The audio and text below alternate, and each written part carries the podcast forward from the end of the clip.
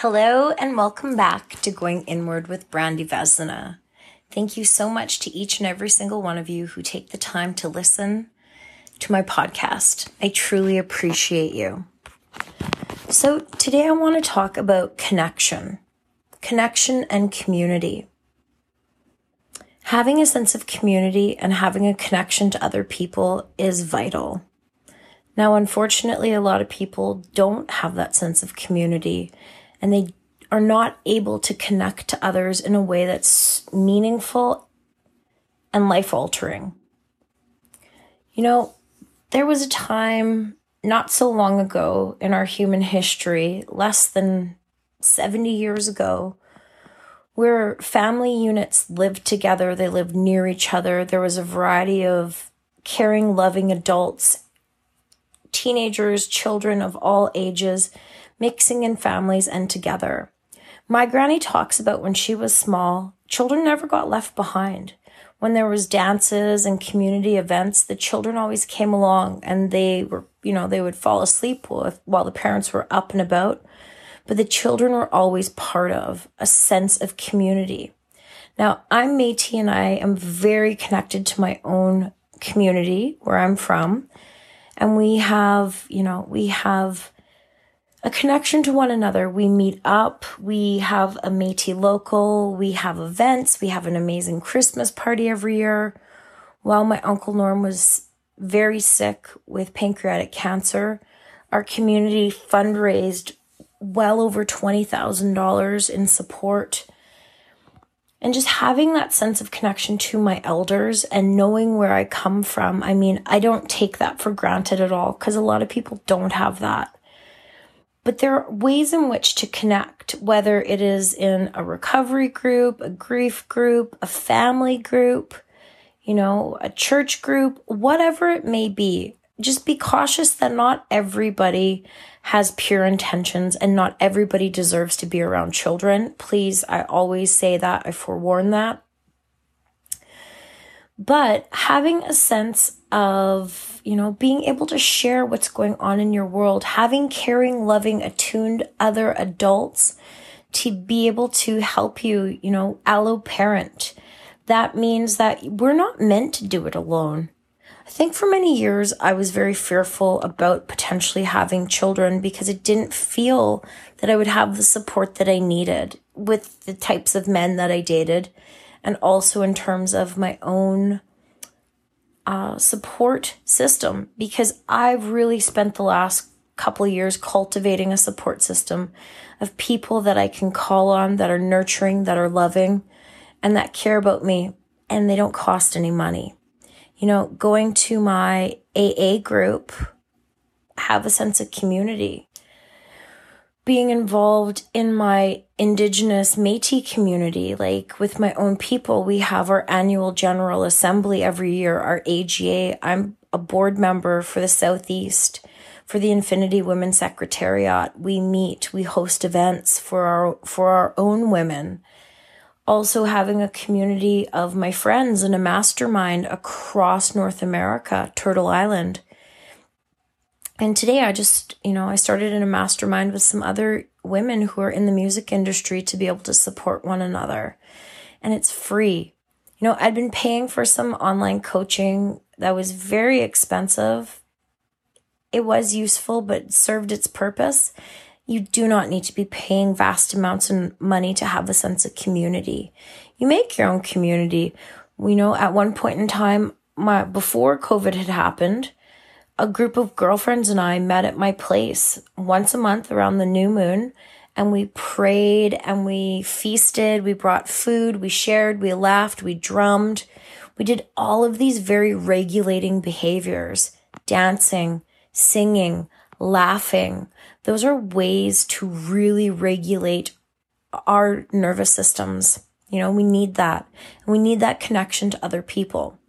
Now, for me, because I'm working part time as a teacher, when I'm at work over my lunch hours, I mean, it would be good to visit with other living, breathing adults, but I haven't been because I've been working on, you know, my music business and I've been being active at recess and lunch rather.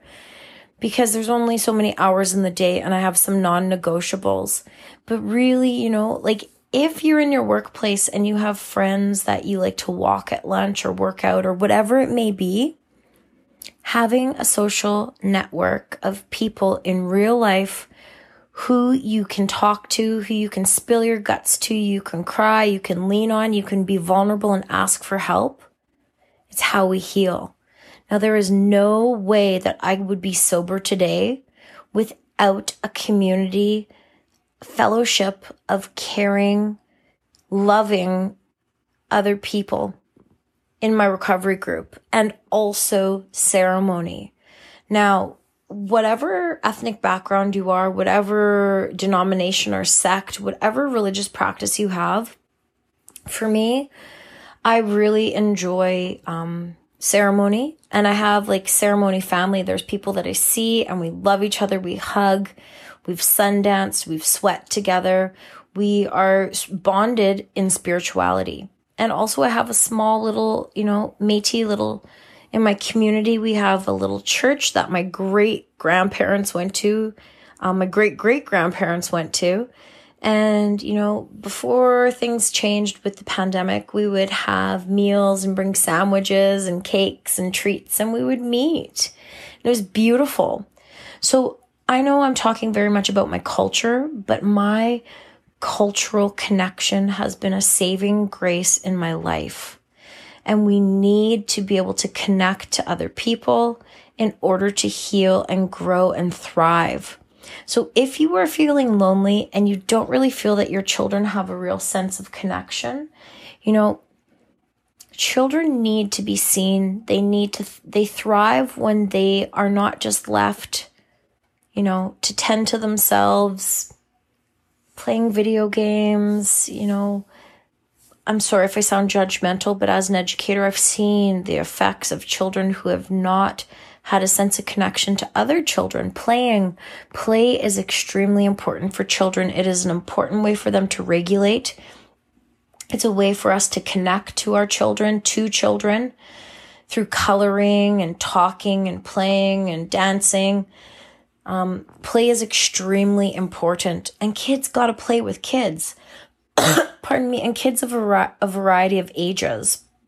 So, you know, maybe an after school group or a um, you know boys or girls club making sure that you pay attention to the to the adults and their intentions that are around i will always say please if something intuitively does not feel good trust that but by branching out and not just putting kids in like really really competitive sports and activities like that like ones of their interest common interest having those play dates like it is vitally important that children have a sense of community from the time they're small.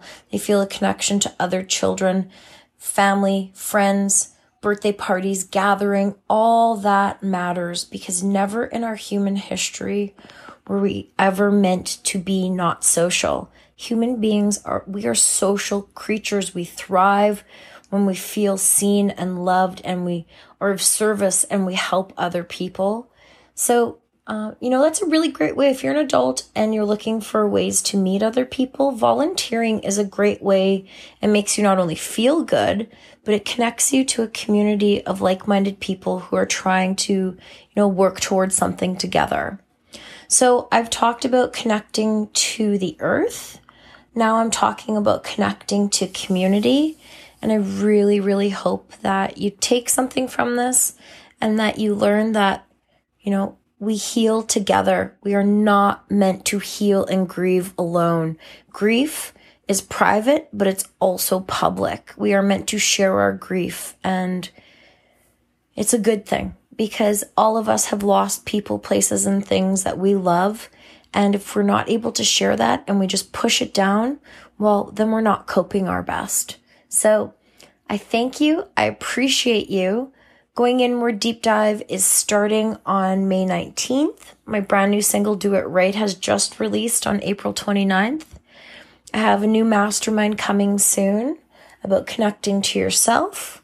Uh, contact me to join. It will be a paid masterclass. And I thank you so much for listening. Marsi, bye.